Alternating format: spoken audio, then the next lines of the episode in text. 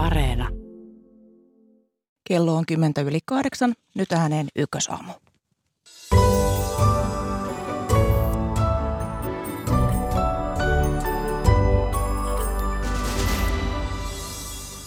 Fortumin tytäryhtiö Uniper on vaikeuksissa Euroopan kaasukriisin seurauksena. Millainen lasku siitä on koittamassa suomalaisille veronmaksajille, sitä pohditaan aluksi Eurooppa- ja omistajaohjausministeri Tytti Tuppuraisen kanssa. Britannian hallituskriisin uusimmat käänteet, käänteet kuullaan puolelta, jonka jälkeen puhumme EUn rajapolitiikasta ja sen kehitystarpeista – Valko-Venäjän presidentin mukaan maa seisoo täysin Venäjän rinnalla sen sotatoimissa Ukrainassa. Mitä se tarkoittaa käytännössä, sitä kysymme asiantuntijalta. Minä olen Mira Stenström, tervetuloa kuulolle.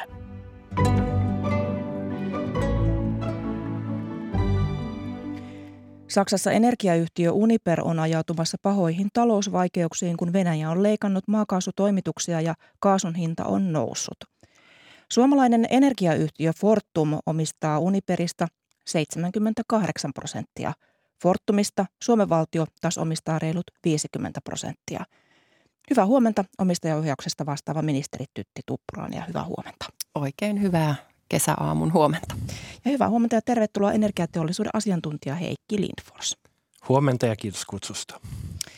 Uniper on siis velvollinen toimittamaan kaasua edelleen asiakkailleen ja joutuu ostamaan sitä kallilla hinnalla markkinoilta. Saksassa valtio on valmistellut pelastustoimia Uniperin, Uniperin tukemiseksi, niin Tytti Tuppurainen, mitkä on uusimmat tietosi Uniperin kohtalosta? No se on sanottava heti näin alkuun, että tilanne ei ole millään muotoa kaunista katseltavaa. Meillä on käsillä pahimmillaan hyvin vakava energiakriisi, joka voi johtaa myös sitten talouskriisiin, eli huolellisuutta tarvitaan ja hyvää kyvykkyyttä yhteistyöhön, ennen kaikkea tässä tapauksessa nyt saksalaisten kanssa. Uniper on, on pörssiin listattu yhtiö Saksassa ja, ja sen suurin omistaja on meidän pörssiin listattu yhtiö Fortum. Ja tällaiset hyvin keskeisesti niin yritystoimintaan liittyvät operationaaliset kysymykset, niin ne kuuluvat yritysjohdon vastuulle ja, ja Fortum Uniperin omistaja ohjaajana käy niitä – kaikkein yksityiskohtaisempia neuvotteluja. Mutta meidän tiedossamme valtioomistajana on se, että Saksan liittopäivillä käsiteltäneet tänään lakiehdotusta tällaisesta niin kuin hätätilamenettelystä, jonka myötä voidaan mahdollisesti puuttua sitten Uniperinkin toimintaan ja, ja mahdollistaa osittain tämä korkeiden äh, kaasuhintojen ikään kuin kustannusvastuu äh, myös sitten kuluttajille. Missä määrin se on mahdollista, se on nyt Saksan lainsäädännön käsissä ja liittyykö tähän sitten jonkinlaisia pääomitustoimia – Saksan puolelta Uniperin suhteen, sekin jää nähtäväksi, mutta julkisuudessa liittokaisen Olaf Scholz on puhunut tämmöisestä niin sanotusta Lufthansa-ratkaisussa, ratkaisusta, eli isosta niin pääomatuesta yhtiölle, jonka myötä, myötä sitten Saksan valtio ottaisi myös omistusosuuden Uniperista. Tätä, tätä on julkisuudessa keskusteltu ja, ja tarkemmista yksityiskohdista keskustellaan tosiaan yhtiöiden, yhtiöiden ja Saksan hallituksen välillä. Me tässä toimimme aivan selkeän tärkeysjärjestyksen perusteella me haluamme varmistaa, että Saksan hallitus tietää, että Suomi haluaa turvata omat veronmaksajien edut. Me haluamme katsoa, että suomalaisille veronmaksajille ei tästä kokonaisuudesta aiheutu mitään aiheuttomia kustannuksia ja että Fortumin toiminta ja Uniperin kannattavia toimintoja voidaan turvata kysymyksessä on kaksi erittäin keskeistä energia-alan toimijaa Euroopassa ja, ja Fortum Suomessa vastaa kolmanneksesta meidän sähkön tuotannosta ja se on juuri se strateginen intressi, minkä vuoksi Suomen valtio on Fortumissa enemmistöomistaja. No tosiaan tästä Saksan valtiosta lehtitietojen mukaan voisi tulla ainakin joksikin aikaa merkittävä 25 prosentin omistaja Uniperissä, niin mitä se tarkoittaisi Suomen kannalta, jos näin kävisi? No en mielelläni lähde vielä arvuuttelemaan siitä, että, että, että mitä – Saksa tulee tekemään. Me kuulemme siitä tarkemmin tänään. Julkisuudessa on keskusteltu siitä, että, että voitaisiin osittain lähteä ikään kuin kansallistamaan, eli ottamaan omistusosuutta ja, ja tätä on nyt ikään kuin ilmassa. Kuulimme juuri aiemmin tällä viikolla, että myös Ranskassa sikäläinen iso energiayhtiö, se siirtyy kokonaan Ranskan hallituksen Ranskan valtion omistukseen ja seuraamme nyt hyvin tarkoin, miten tässä tullaan toimimaan ja pyrimme varmistamaan sitten Suomen veronmaksajien edut tässä kokonaisuudesta. Aikanaan on tehty Fortumin yritysjohdon vastuulla riskipitoinen investointi Uniperiin. Tämän päätöksen ovat tehneet silloinen toimitusjohtaja Pekka Lundmark, hallituksen puheenjohtaja Sari Paldauf. Se oli varmasti silloin aikanaan perusteltu investointi. Ajateltiin, että Fortumin on hyvä bisnes olla mukana Keski-Euroopan kaasussa tilanteessa, jossa Saksa kun ei halua ydinvoimaa hyödyntää, niin ö, lähti – sille linjalle, että sen energiatuotanto on pitkälti riippuvainen maakaasusta ja nimenomaan venäläisestä maakaasusta. Ja tässä mielessä Uniper oli keskeinen toimija ja on keskeinen toimija.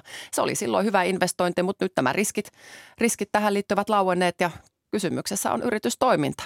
Hmm. Jos Mutta onko pelaa virhe? korilla, niin sitten joutuu myös maksamaan kovaa hintaa. Mutta onko tässä tehty virhe, että satsattiin Uniperiin?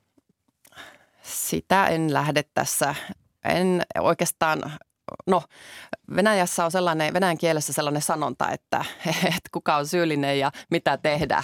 Stodelat dovinovat. Niin kyllä tässä on niin selkeästi kaiken tämän syypää löytyy Moskovasta Kremlistä presidentti Vladimir Putin ja hänen näpeissään oleva venäläinen valtioyhtiö Gazprom, joka on lähtenyt jo ennen kuin Ukrainan sota käynnistyy manipuloimaan kaasumarkkinoita, jonka Seurauksesta kaasuhinnat ovat ennätyskorkealla ja nyt selkeästi myös säännöstellään kaasutoimituksia Eurooppaan, eli käydään tällaista matala intensiteettisotaa Eurooppaa vastaan energialla. Nord Stream 1 kautta tulevat kaasutoimitukset ovat enää alle puolet siitä, mitä ne ovat parhaimmillaan olleet. Ja syyksi esitetään huoltotoimia, joista osa saattaa pitää paikkansa, mutta joista kuitenkin sitten lähtökohtaisesti on kysymys siitä, että Venäjä painostaa Eurooppaa, mutta sen edessä me emme saa taipua. Mm. Energiateollisuuden Heikki Lindfors, sinä tunnet näitä kaasumarkkinoita, niin millä mielin olet seurannut nyt, nyt tätä tilannetta kaasumarkkinoilla? No voisin oikeastaan jatkaa siitä, siitä mitä ministeri juuri sanoi, että, että kyllä nyt Venäjä on tehnyt jotain tosi yllättävää ö, ihan viime viikkoina. Eli, eli tässä on kyse maista, jotka suostuivat ruplamaksujärjestelyihin ja, ja, ja hyväksyivät Gazpromin vientiehdot. Ja siitä huolimatta heidän kaasun saantia on, on merkittävästi rajoitettu nyt täysin yllättäen ja odottamatta. Ja, ja, ja, ja tämä viittaa kaikki siihen, että me ei yksinkertaisesti voida luottaa ollenkaan siihen, että miten Venäjän kanssa ollaan aiemmin sovittu. No jos avataan tätä Uniperia, se on siis Fortumin tytäryhtiö, niin miten merkittävä toimija Uniper ylipäätään on kaasu- ja energiamarkkinoilla? No mä en ehkä yksittäisen yrityksen halua ottaa, ottaa kantaa, mutta voin, voin yleisesti sanoa kaasun merkityksestä Euroopassa, että, että se on laajempi kuin Suomessa, että ka- kaasu on erittäin merkittävä teollisuuden polttoaine sekä meillä täällä Suomessa että siellä Keski-Euroopassa.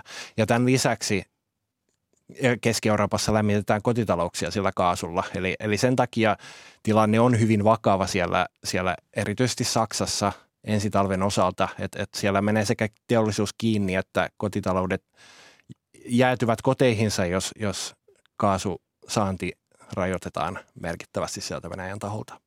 Nythän esimerkiksi Open analyytikko Henri Parkkinen on sanonut, että kyseessä on Saksalle energiapoliittisesti huoltovarmuuskysymys eikä Uniperia voi päästää kaatumaan, niin mitä vaihtoehtoja silloin jää? Saksassa on jo otettu käyttöön hätätilamenettely, ei vielä se kaikkein äärimmäisin, mutta varmasti joudutaan pohtimaan myös, myös vielä kovempia keinoja. Energian säästö on yksi tässä mahdollisuus ja erilaiset huoltovarmuustoimet. Minäkään en lähde tässä kommentoimaan niin Uniperin markkinaosuuksia, mutta sanottakoon se tässä nyt selvästi, että Uniper on hyvin keskeinen Saksan energiahuollossa. Tätä kautta se on erittäin keskeinen yhtiö Saksalle sen sisäpolitiikkaan, energiapolitiikkaan liittyen ja nimenomaan Uniperin kaasun hankinnasta keskeiset ää, määrät, merkittävät määrät ovat tulleet Venäjältä. Ja nyt kun se joutuu vastaamaan asiakkailleen pitkäaikaisesti sopimusten mukaisesta kaasutoimituksesta, se joutuu hankkimaan markkinoilta muualta kaasua erittäin korkeaseen hintaan ja tätä kautta se on isoissa ongelmissa. Ja, ja kun Saksan hallitus ei lähtökohtaisesti näe mahdolliseksi sitä, että kaikki tämä hinnannousu siirrettäisiin suoraan kotitalouksille – teollisuudelle, kuluttajille, niin varmaan siellä pohditaan erilaisia keinoja, millä, millä tähän voidaan vastata. Mutta ne ovat Saksan hallituksen päätöksiä ja näistä yksityiskohdista, jotka liittyy nimenomaan yhtiöiden operationaaliseen toimintaan, vastaa sitten Uniper ja Fortum Uniperin omistajaohjaajana. Hmm. Mutta kyllä meillekin on erittäin tärkeää, mitä tässä tapahtuu. Fortum on Suomelle erittäin tärkeä yhtiö.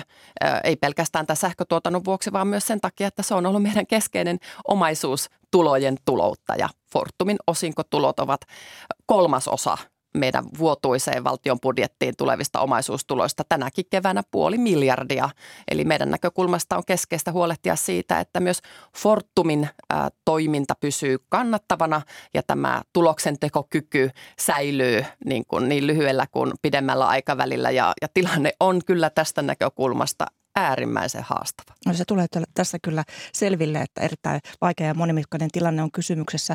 Tosiaan Saksassa on valmisteltu näitä pelastustoimia, mutta eh, energiateollisuus ei katso hyvällä sitä, että valtiot puuttuisivat taloudellisesti yritysten toimintaan, niin miksi?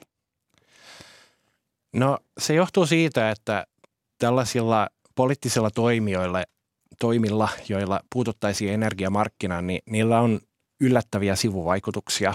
Ja ja, ja voisin kuvella yksinkertaistaen asiaa näin, että, että siihen kaasun käyttöön vaikuttaa sen kaasun hinta ja sen saatavuus. Ja jos me vaikutetaan yhteen, eli lähdetään vaikuttamaan siihen hintaan, niin siis sitten myös niin kuin saatavuudelle, saatavuudelle tapahtuu jotain. Ja jos tämä tehdään niin kuin Euroopan tasolla, eli, eli niiden suuren jäsenmaiden ehdoilla, niin sitten on hyvin mahdollista, että täällä Suomessa on asiakkaita, jotka olisi valmis – normaalissa markkinatilanteessa maksamaan siitä, siitä energiasta, mutta sitä ei ole saatavilla, koska sitä on lähdetty rajoittamaan tällaisilla yleiseurooppalaisilla toimilla. Tässä ministeri puhui esimerkiksi mahdollisuudesta, että kansallistettaisiin. Niin, niin jos ajallaan yle, yleisesti ottaen tällaisen minkä tahansa energiafirman kansallistamista, niin onko se ihan yksinkertainen juttu ja ongelmaton juttu? No se ei missään tapauksessa ole yksinkertainen ja, ja, ja ongelmaton asia ja, ja, ja pidetään samalla mielessä se, että meillä on energiapolitiikassa muitakin tavoitteita kuin, kuin pelkästään tämän ö, akuutin kriisin hoito. Esimerkiksi tällainen vihreä siirtymä ja, ja, ja tällaiseen kestävän energiatuotantoon siirtyminen. Ja keinot näiden kahden eri ongelman ratkaisuun saattaa olla vastakkaisia. Ja meidän täytyy olla hyvin varovainen, kun me ratkaistaan yhtä ongelmaa, että me ei kampiteta sitä toista. Eli kuitenkin pitkäaikalla, pitkällä aikavälillä tämä vihreä siirtymä on ratkaisu myös tähän niin kuin Venäjän energiaongelmaan. Ja sen takia meidän täytyy pitää se mielessä, että me ei pilata sitä pitkän aikavälin näkymää, kun me ratkotaan näitä tulevien kuukausien ja tulevan talven ongelmia. Heikki on tässä aivan oikeassa ja, ja viisasta puhetta. Ja voi kyllä sanoa, että Suomessa on, on vuosien varrella tehty hyvin viisaita energiapoliittisia ratkaisuja. Me emme ole heittäytyneet minkään yksittäisen energialähteen varaa, vaan meillä on uskottu myös siihen, että ydinenergiaa voidaan tuottaa ja, ja sitä voidaan, voidaan niin kuin käyttää. Meillä on bioenergiaa, meillä on tuulta, meillä on aurinkoa, meillä on niin kuin monipuolinen energiapaletti ja se on turvannut meidän tilannetta nyt tässä, kun me olemme irrottautuneet Venäjä fossiilisesta energiasta. Se on niin kuin ykkösasia tästä nyt. Se pitää pitää mielessä, että me emme voi antaa Venäjän painostaa sen enempää Suomea kuin Eurooppaa.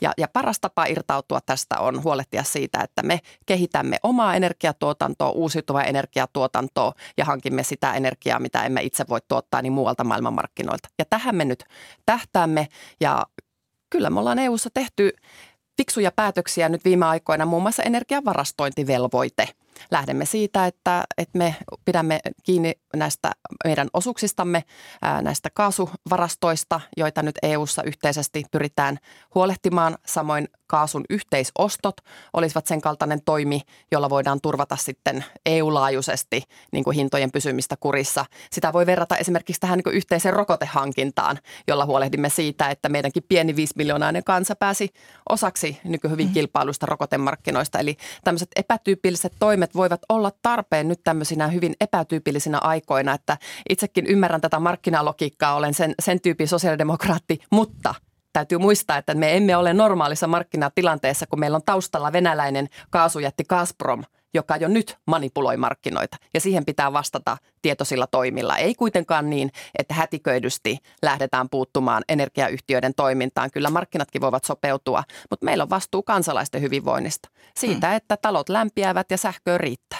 Ja, ja tietysti myös nämä verotulot, mistä, mistä puhuit Fortumin kannalta, niin kun eilen Helsingin Sanomat otsikoi, että Uniperin kaatumisesta Saksan valtion syliin voisi aiheutua miljardien tappiot suomalaisille veronmaksajille, niin miten todellinen tämä riski on? Niin, ehkä tässä nyt pitää pitää niin kuin sillä tavalla jalat maassa, että ei myöskään pidä lähteä niin kuin maalaamaan mitään tarpeettomia niin kuin mörköjä seinälle. Mutta se huolestuttaa kansalaisia tämä asia, että tuleeko tästä hirvittävä lasku jo valmiiksi velkaantuneelle Suomelle? Tärkeysjärjestys on tässä aivan selvä. Me haluamme huolehtia siitä, että Suomessa energia riittää, se on kohtuuhintaista tavallisille kotitalouksille ja ihmisille ja että meidän veronmaksajille ei aiheudu Saksan toimista mitään aiheetonta epäoikeudenmukaista laskua. Mutta täytyy sanoa, että tässä on aikanaan tehty riskipitoinen investointi Uniperiin siitä vastaa yritysjohto. Joskus yritysjohto tekee viisaita päätöksiä, joskus päätöksistä koittuu lasku. Jos Saksan teollisuus pysähtyisi kaasukatketessa, niin mitä se tarkoittaisi Su- Suomelle käytännössä? Minkälaiset heijastusvaikutukset sillä olisi Suomeen? Tämä on erinomainen kysymys. Eli, eli vaikka tämä kaasutilanne ei suoranaisesti vaikuta Suomeen, niin se vaikuttaa kyllä välillisesti esimerkiksi sillä tavalla, että jos, jos Saksan teollisuus ei saa sitä tarvitsemansa energiaa tai raaka-ainetta, niin sitten välttämättä esimerkiksi suomalainen raskas teollisuus ei saa niitä välituotteita sieltä Saksasta. Ja, ja, ja tämä voi olla niin kuin hyvin vaikea tilanne, jos, jos ollaan tosi riippuvaisia niistä raaka-aineista, mitä tulisi sieltä saksalaiselta teollisuudelta, niin sitten jo, voidaan joutua ajamaan tuotantoa alas myös Suomessa. Eli sillä on, voi olla todella suuret merkitykset suomalaiselle teollisuudelle. Nimenomaan, että eurooppalainen teollisuus on hyvin keskinäisriippuvaista, että me ei olla mitenkään eristyksissä tästä kriisistä täällä Suomessa. Ja Saksa on Suomelle tärkein kauppakumppani. Onneksemme se on meille myös tärkeä poliittinen kumppani ja meillä on hyvin toimivat ja läheiset suhteet Saksan poliittiseen johtoon. Iltapäivällä olemme varmaan viisaampia sitten, että mitä Saksasta tästä, Saksassa tästä asiasta päätetään. Paljon kiitoksia vierailusta Eurooppa- ja omistajaohjausministeri Tytti Tuppurainen ja energiateollisuuden asiantuntija Heikki Lindfors. Kiitoksia. Hyvää päivää jatkaa teille molemmille. Kiitoksia. Kiitos.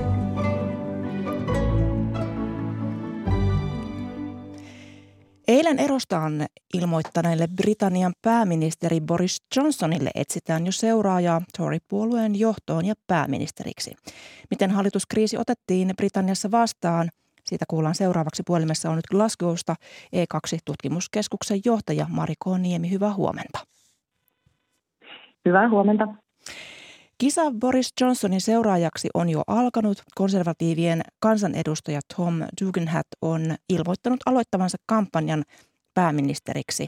Hän on ensimmäinen ehdokas, joka ilmoittaa kampanjastaan sen jälkeen, kun Boris Johnson ilmoitti erostaan. Minkälaiset tunnelmat siellä Skotlannissa on Johnsonin eroilmoituksen jälkeen? No täällähän tietysti ero on otettu varsin innostuneesti vastaan sikäli, että Boris Johnson on ollut hyvin ei-pidetty Skotlannissa. Eli kyllä Skotlannin pääministeri Nicola Sturgeon on todennut, että hänen ei olisi ensinnäkään pitänyt päästä vallan kahvaan ja, ja nyt on todellakin aika, aika hänestä päästä, päästä eroon. Ja kiinnostavaa kyllä on, että, että myös Skotlannin konservatiivien johtaja on todennut, että olisi kyllä hyvä, jos, jos Boris Johnson lähtisi saman tien, eli ei jäisi edes tähän väliajan johtajaksi. Mutta on tässä aika kiinnostava puoli myös se, että kyllä Boris Johnson on ollut Nicola Sturgeonille ja, ja Skotlannin itsenäisyyspyrkimyksille myös tämmöinen hyvä vihollinen. Eli, eli hän on ollut niin ei pidetty, että se on auttanut jollain lailla sitä keskustelua, kun käydään, että miksi, miksi Skotlannin pitäisi olla itsenäinen eikä olla mukana näissä Westminsterin likaisissa peleissä, niin, niin siinä mielessä kyllä jos tulee, tulee tällainen niin kuin asiat tyylikkäämmin, asiallisemmin, rauhallisemmin, päättäväisemmin hoitava pääministeri, niin se voi jopa vaikeuttaa tätä Skotlannin argumenttia siitä omasta itsenäisyydestään. Meillähän tasavallan presidentti Sauli Niinistö kommentoi eroilmoitusta yhdysvaltalaiselle CNN uutiskanavalle, että, että Niinistö sanoi olevansa hämmentynyt tästä erosta. Onko, onko tällaista nähtävissä siellä Skotlannin puolella? No täällä varmasti, ja, ja jos ajatellaan ihan koko Britanniassa ja Skotlannissa, niin kyllä tämä on enemmän, enemmänkin nähty niin kuin ajan kysymyksenä. Eli kyllä tässä hetki sitten äänestettiin Johnsonin äh, luottamuksesta puolueen, puolueen sisällä. Hän vielä sen voitti, mutta kyllä tämä on ollut huulilla ja, ja aika paljon nyt tuossa seurasin aamun uutisia, niin kyllä siellä arvioitiin, että monella konservatiivilla on jo kampanja ollut käynnissä ennen kuin, ennen kuin Johnson on saatu ulos kannettua. Eli, eli tämä on ikään kuin ollut odotettavissa täällä ihan sen takia, että näitä vaikeuksia on aika paljon ollut. Ehkä semmoinen yksi iso tekijä – minkä takia sitten sitä kannatusta siellä, nythän se niin kuin riitti, niin kauan kuin, kun oman puolueen kannatusta riitti, niin, niin, niin hän pysyi vallankahvassa, niin oli varmaan se, että ei ollut ihan itsestäänselvää jatkajaa. Tämä oli aika usein todettu argumentti, että ei hän ole täydellinen ja virheitä tapahtuu ja ongelmia on, mutta kuka sitten? Ja, ja se onkin hyvin kiinnostava kysymys, mihin tässä nyt sitten lähdetään, että, että siellä on paljon mahdollisuuksia, mutta ei yhtä sellaista nimeä, joka olisi niin kuin aivan itsestään selvää, että, että hänestä tulee nyt sitten jatkaja. Mm, niin Johnsonin kauttahan on varjostaneet monet skandaalit, skandaalit skandaalin perään, mutta mihin se omien tuki lopulta kaatui? Kyllä tässä varmaan, varmaan niin kuin on tällainen kasvupaine. Tietysti siinä on ollut niin kuin aina hyvä miettiä myös sitä, että mikä häntä, häntä suojeli, mikä häntä piti siinä tehtävässä. Ja kyllä ne, jotka Brexitin toteutumista toivoi ja ajoi, niin tämä oli niin kuin erittäin tärkeä asia, jonka Johnson sai läpi. Ja, ja se niin kuin antoi hänelle tukea sitten näiden ongelmien keskellä. Koronakausi tietysti, siellä oli onnistumisia myös rokotejakeluun liittyen ja, ja yrityksiäkin varsin hyvin kuitenkin tuettiin. Näkyvä rooli Ukrainan tukijana, eli sai tällaista ulkopoliittista profiilia, eli kyllä tukevia tekijöitä on ollut, mutta varmasti se sellainen viimeinen, viimeinen ongelma tässä oli se, tai se, joka tätä on koko kautta leimannut, on tällainen niin kuin kaoottisuus siinä johtamisessa. Se kävi ilmi näissä juhlissa, skandaaleissa, joita liittyi sitten korona-aikana siellä, siellä tota Downing Street 10 järjestettiin, mistä paljon tuli sakkoja. Se oli jo sellainen, mitä moni ajatteli, että nyt kyllä pääministeri joutuu lähtemään, mutta hän vaan sinnitteli, sinnitteli ja tuki riitti. Viimeisimpänä tässä oli, oli hyvin selkeä valehtelu, josta hän jäi sitten taas jälleen kiinni ja eikä oikeastaan sitä voinut muuksi selittää. Eli hän oli nimittänyt keskeiseen rooliin Chris Pincherin, joka oli saanut, aikaisemmin hänen kanssa oli jo keskustellut häirintäsyytteistä ja kävi ilmi, että pääministeri oli näistä tiennyt. Ja kun häneltä jälkikäteen kysyttiin, oliko hän tiennyt nimittäessään, niin hän ensin sanoi, että hän ei tiennyt. Sitten hän sanoi, että hän, hän ei muistanut tietäneensä tai jotain sen suuntaista. Eli, eli tämä tämä semmoinen selkeä, selkeä niin kuin luottamuksen menetys oli sitten varmasti se viimeinen niitti. Toki myös puolueen sisällä huoli siitä, että, että miten seuraavissa vaaleissa menee. Välivaalit on antanut aika aika vakavaa viestiä puolueelle, että, että suunta on, on vääränlainen ja, ja kurssi pitää kääntää, jos, jos halutaan sitten seuraavissa parlamenttivaaleissa menestyä. No vielä tähän loppuun, kun eilen Johnson kommentoi tiedotustilaisuudessa olevansa ylpeä siitä, mitä on kaudellaan saanut aikaan, niin jos katsot tuota kautta, jonka Johnson jättää tahakseen, niin minkälainen tulevaisuus on sitten sillä, joka Johnsonin työtä jatkaa? Tämä on jännittävä kysymys. Puoluehan on sillä tavalla jakautunut, että siellä on, on Brexitin kannattajia ja myös Brexitin vastustajia. Ja, ja hyvin ilmeistä on, että Brexitia kannattaneet parlamentaarikot ehdottomasti haluavat, että Johnsonin kaltainen Brexitin kannattaja tätä linjaa vetävä henkilö saadaan jatkamaan. Tilanne on nyt tosi vaikea Britanniassa, vaikea taloustilanne. Kansalaiset on hyvin huolestuneita siitä, että millä he maksaa ruoan, millä he maksaa lämmön inflaatio laukkaa. Eli, eli kyllä tässä vaikeaan tilanteeseen jatkajakin joutuu tai pääsee. Brexitin kaikkia jälkiä emme vielä tiedä, koska korona on tässä osittain sitä hämärtänyt. Eli, eli kyllä tässä tekemistä riittää. Toivotaan nyt hyvää johtajaonnea Britanniaan. E2-tutkimuskeskuksen johtaja Mari Kooniemi, paljon kiitoksia näistä tiedoista ja hyvää päivänjatkoa Glasgowhun. Kiitos samoin.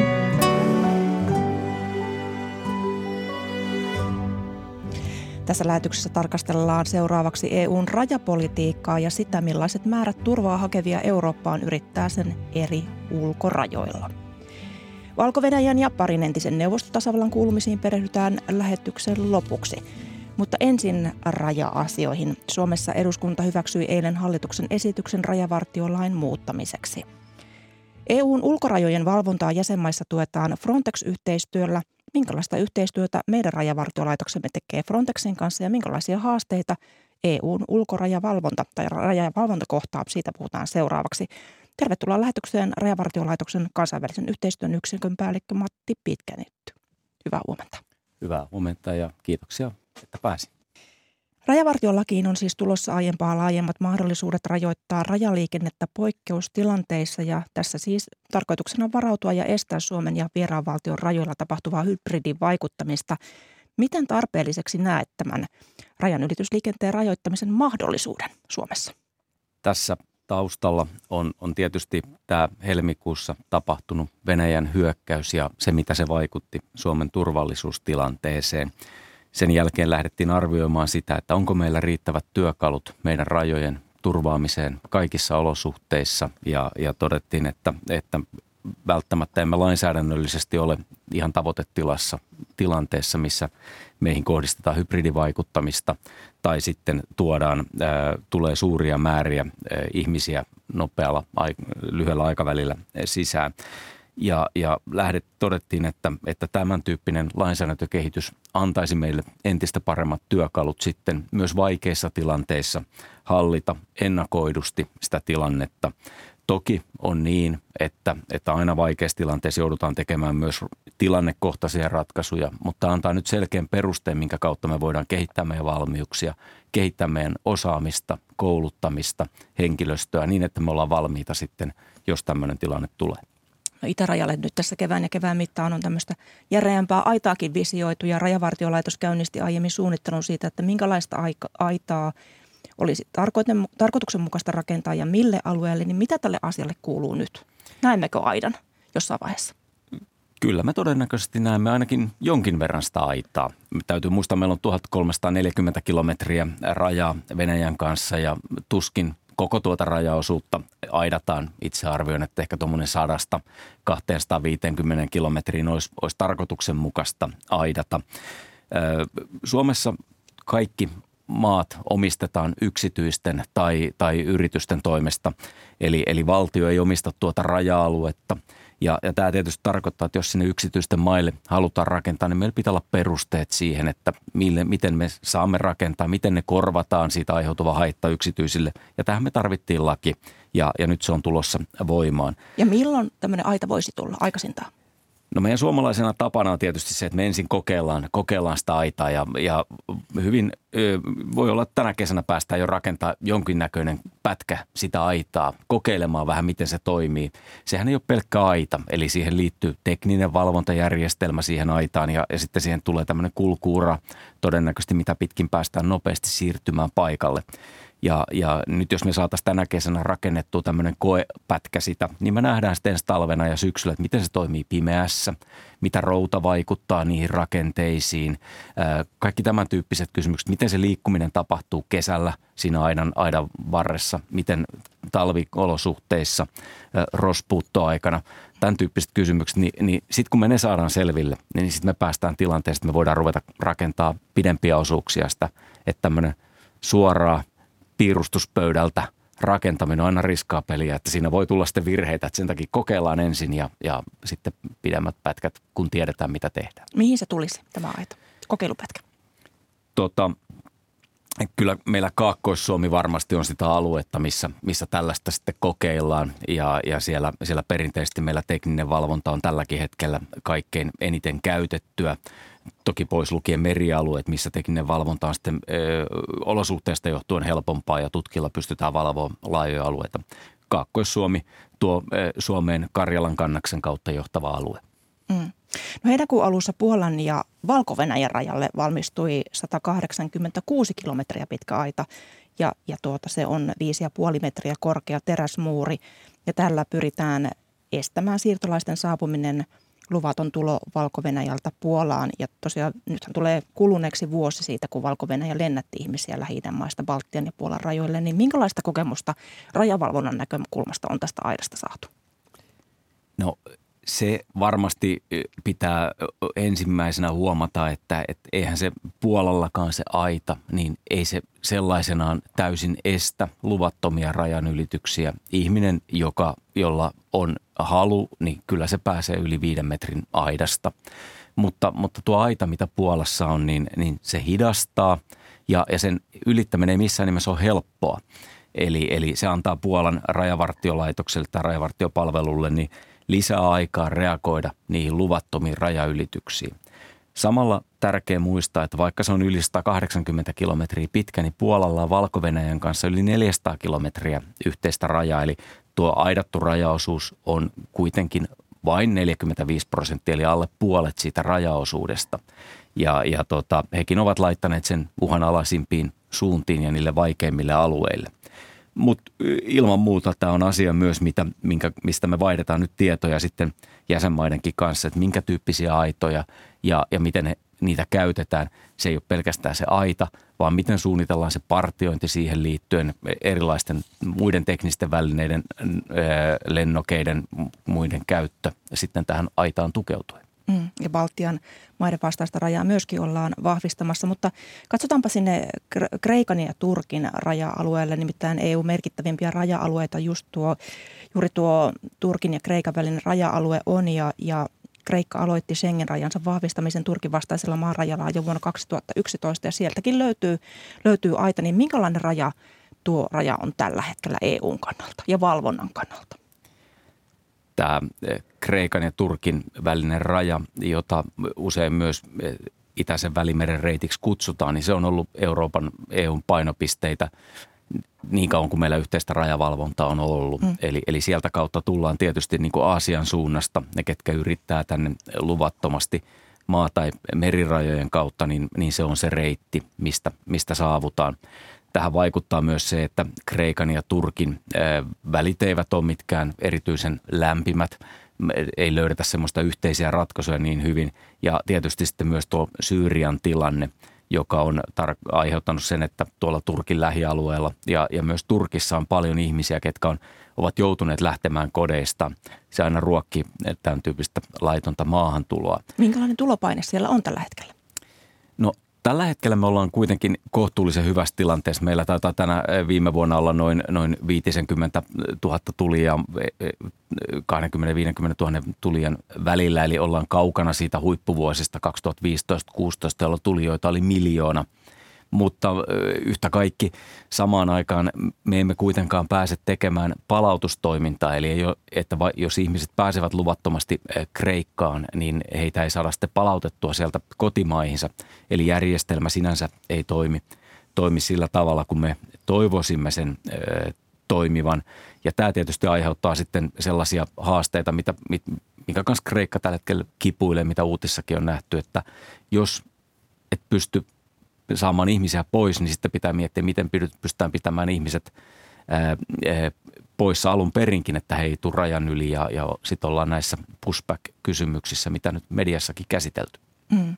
Sinä olet juuri tullut kokouksesta, jos, kokouksesta, jossa käsiteltiin Euroopan ja Afrikan välisiä rajoja ja siirtolaisuutta. Ja tähän Frontexin toimintaan osallistuu EUn jäsenmaita, Schengen-alueen maita, mutta myös EUn ulkopuolisia maita. Niin minkälainen paine sitten tuonne Pohjois- ja Länsi-Afrikan reiteille, tuloreiteille kohdistuu tällä hetkellä? No siellä, siellä paine on, on nyt kasvanut ja erityisesti tässä kokouksessa, missä olin alkuviikossa, niin keskusteltiin siis Pohjois- ja Länsi-Afrikan maiden kanssa – erilaista rajavalvontakysymyksistä. Silloin helposti keskitytään erityisesti tuon läntisen välimeren reittiin, mikä tulee sieltä Marokosta Gibraltarin kohdalta Espanjan suuntaan, sekä sitten Länsi-Afrikan reittiin, missä veneillä lähdetään Marokosta, Mauritaniasta, Senegalista, Kanarian saarten suuntaan. Ja, ja oikeastaan se yhteinen asia meillä kaikille rajaviranomaisille on ja yhdistävä asia, että me tykätään, että meidän yhteiskunnat toimii järjestelmällisesti, me pystytään ehkäisemään ongelmia ää, alkuvaiheessa. Sitten mitä pidemmälle mennään niin kysymykset, mitä, miten toimitaan ja mitä tehdään, niin sen enemmän rupeaa näkyy sitten meidän yhteiskuntien erot ja se yhteiskunnallinen eroavaisuus, mitä meillä on Afrikan maiden kanssa ja myös yhteiskuntien tavoiteerot siinä muuttoliikkeen osalta. Nythän Euroopan ainoat maarajat Afrikan kanssa sijaitsevat Afrikan maantereella Espanjan erillisalueella Meliassa ja Seutassa. Ja juhannuksena juuri tuolla Meliassa rajan yli yritti yli 2000 tai noin 2000 siirtolaista ja tässä yhteenotossa rajan turvallisuusviranomaisten kanssa niin vähintään 23 ihmistä kuoli ja tuossa Madridin NATO-kokouksessa Espanja pyysi Naton, Naton apua rajavalvonnassa. Niin mi, mitä se tarkoittaa käytännössä? Joo, tämä Melian tapahtuma äh, juhannusaatto aamuna, niin, niin oli, oli tämmöinen tapaus, missä noin 2000 ihmistä yritti rynnäköllä päästä Espanjan alueelle ja, ja sitä kautta päästä tänne Schengen-alueelle. Ja, ja siellä sekä Espanjan että, että Marokon viranomaiset äh, sitten estivät sen luvattoman rajanylityksen. Ja, ja siinähän taustalla on, on, on se, että, että rajan ylittäminen on sallittu varajaylityspaikkojen kautta – ja, ja tota, sitten estä, ylittäminen maasto- ja merirajojen kautta, niin se on kiellettyä. Tuolla Meliassa on, on tämmöinen 5-6 metriä korkea aita myös, minkä, minkä päältä sitten siellä oli ihmisiä tippunut. Siellä loukkaantui suuri määrä myös viranomaisia, mm. siellä myös kuoli Marokon, Marokon ö, poliiseja tässä yhteenotossa. Eli hyvin vaikea tilanne. Mutta miten NATO voi auttaa rajavalvonnassa? Ja, ja tämä on tietysti nyt sitten kysymys nimenomaan tämä, tämä tota, NATO-ulottuvuus, Naton mandaattiinhan ei kuulu rajavalvonta, mutta ö, raja-asiat, jos ne on sellaista hybridivaikuttamista kuin mitä me nähtiin valko rajalla tai sitten tämän tyyppisiä asioita, mitä Espanja näkee, niin ne on ilman muuta asioita, mitä jäsenvaltiot yrittää Naton agendalle tuoda, koska ne ovat heille aitoja turvallisuushuolia. Sen takia niistä puhutaan NATO-pöydässä, mutta NATO ei ole toistaiseksi ryhtynyt mihinkään toimiin. Ja vaikka Suomesta – tulee NATO-jäsen, niin me emme näe NATO-joukkoja Suomen rajalla. Se meidän rajavalvonta tapahtuu edelleen EUn puitteissa ja Suomen rajavartiolaitoksen toimesta. Rajavartiolaitoksen kansainvälisen yhteistyön yksikön päällikkö Matti Pitkänitty. Paljon kiitoksia vierailusta Ykkösaamussa ja hyvää viikonloppua. Kiitoksia.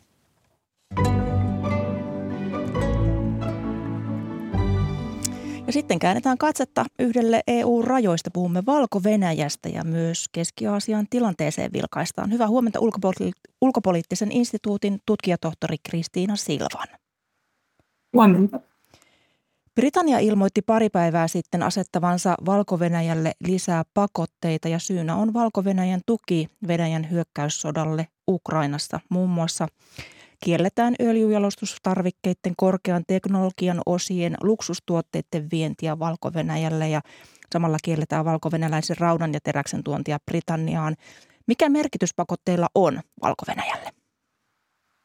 No kyllä niillä pakotteilla on, on valko merkitystä. Mm, pakotteet iskee oikeastaan valko kovemmin kuin Venäjään, koska sillä ei ole Venäjän kaltaisia öljy- ja kaasuvarantoja, joita voisi voisi viedä, mm, kun tota, vienti EU-hun on, on nyt tyssännyt, niin, niin valko on joutunut jollain tavalla yrittää uudelleen reitittää vietiinsä Venäjän kautta, ja se ei ole ollut yhtään helppo tehtävä. Tämän lisäksi tämän sodan alkaminen on, on vaikuttanut sillä tavalla haitallisesti valko talouteen, että Ukraina, joka oli ennen valko toiseksi suurin kauppakumppani, ei ymmärrettävistä syistä nykyään enää halua käydä kauppaa valko kanssa. Eli, eli kyllä siellä talous kärsii pahasti.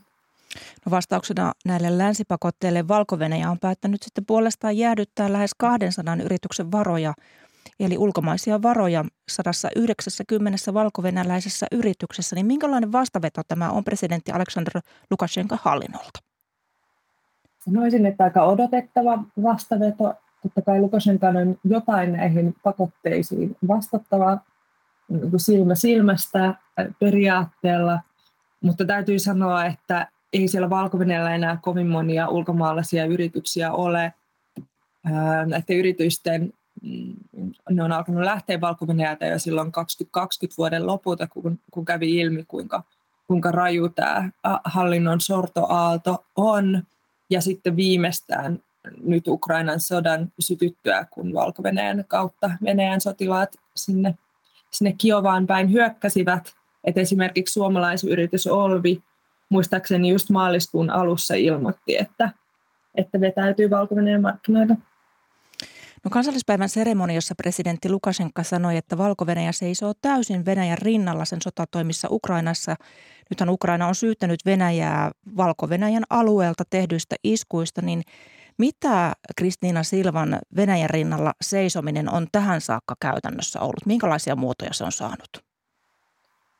No kyllä se kaikista tärkein äh, muoto on ollut se, että venäläissotilaat ovat pystyneet hyökkäämään Ukrainaan valko maaperältä.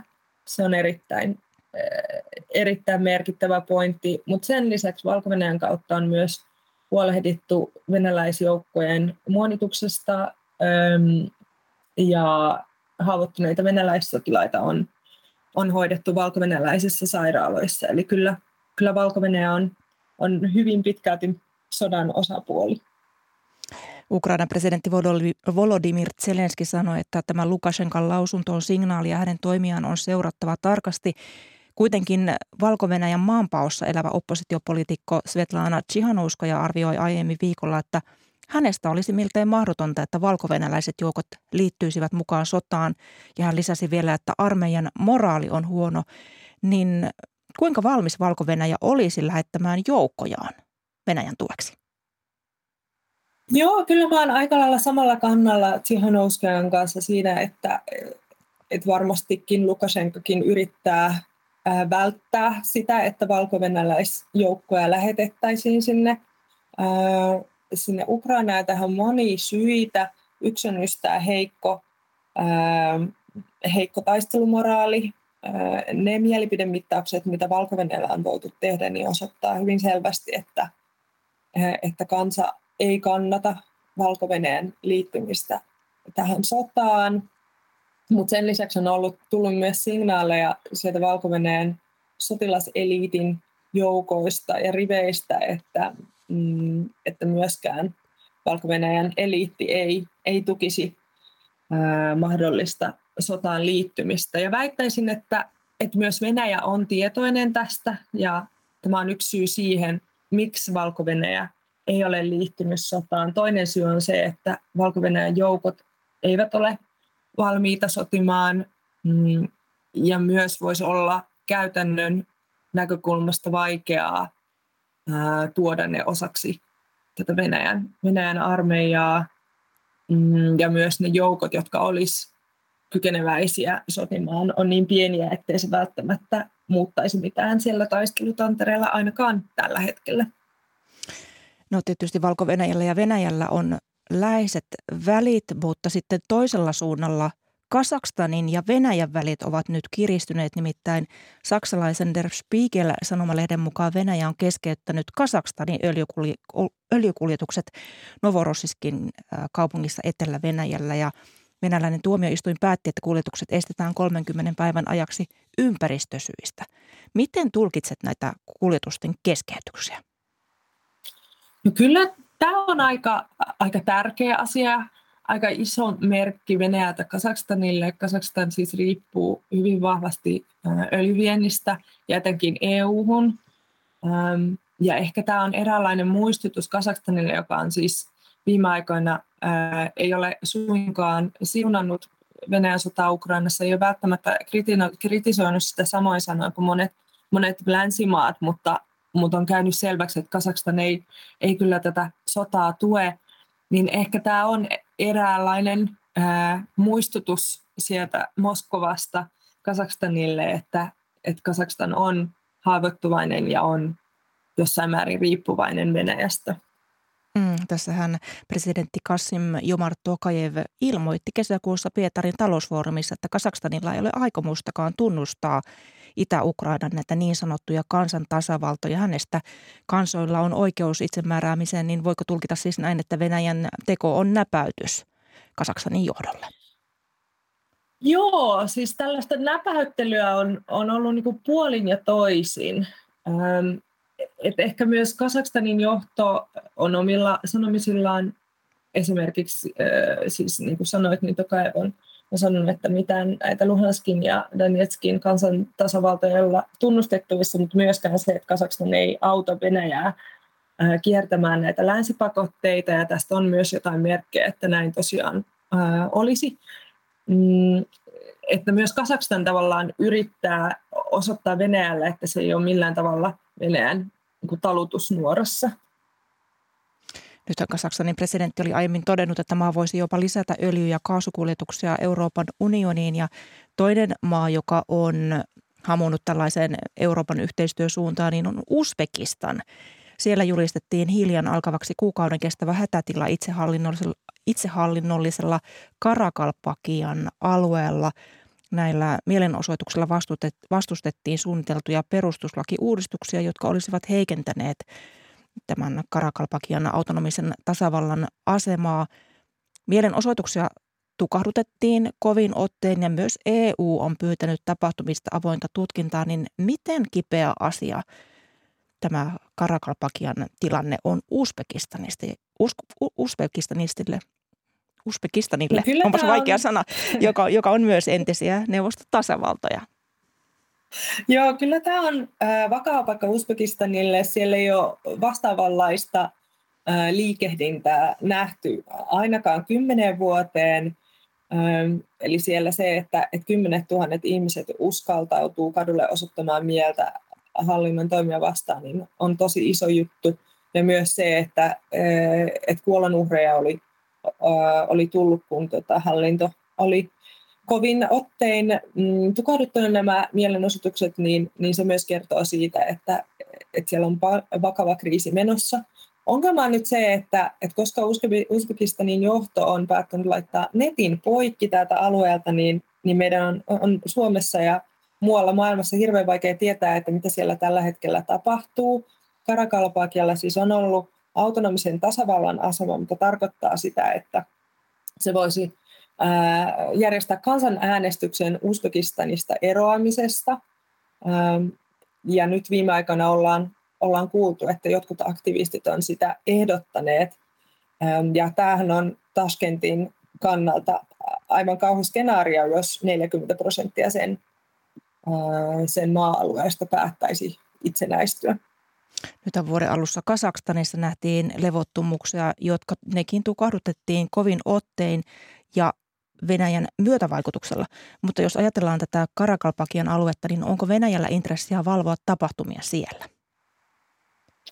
Mä näkisin, että Venäjän intressissä on se, että jonkinnäköinen autoritäärinen tasapaino säilyy myös Uzbekistanissa. Eli Venäjä ei välttämättä itse halua osallistua näiden mielenosoitusten tukahduttamiseen, mutta katsoo hyvin, hyvin hyvällä mielellä, jos Uzbekistanin johto näin tekee. Mm. Nyt tänä uutistoimisto Reutersin mukaan EU suunnittelee ryhtyvänsä merkittäväksi sijoittajaksi Rogunin jättimäisessä patohankkeessa Tatsikistanista ja, Tatsikistanissa ja EUn elellä siis tähdettäisiin Keski-Aasian energiariippuvuuksien katkomiseen, niin niin minkälaiselta kysymykseltä tämä näyttää tuolla Keski-Aasiassa? No Tajikistan on, on myös yksi Venäjän läheisimpiä kumppaneita, niin kuin oikeastaan kaikki muutkin Keski-Aasian maat, mutta se, että Putin kävi vierailulla juuri Tajikistanissa tässä hetki sitten, niin kertoo siitä, että että se on Venäjälle tärkeä kumppani. Mitä tulee tähän patoon, niin se on ollut rakenteilla jo aika pitkään. Mm, Venäjä ei ole osoittanut kiinnostusta, että se haluaisi siihen investoida, joten en nyt näkisi, että, että on niin Venäjän näkökulmasta mitenkään huono juttu, jos EU lähtee tähän investoimaan, mutta toki se on Venäjän näkökulmasta ongelmallista, jos vaikka Tajikistan ei ole enää yhtä riippuvainen sitten Venäjästä tämän patohankkeen seurauksena. Ulkopoliittisen instituutin tutkijatohtori Kristiina Silman, paljon kiitoksia vierailusta etäyhteydellä Ykkösaamussa ja tästä analyysistä näistä Keski-Aasian ja, ja tuon valko tilanteesta. Kiitoksia ja hyvää viikonloppua. Kiitos paljon.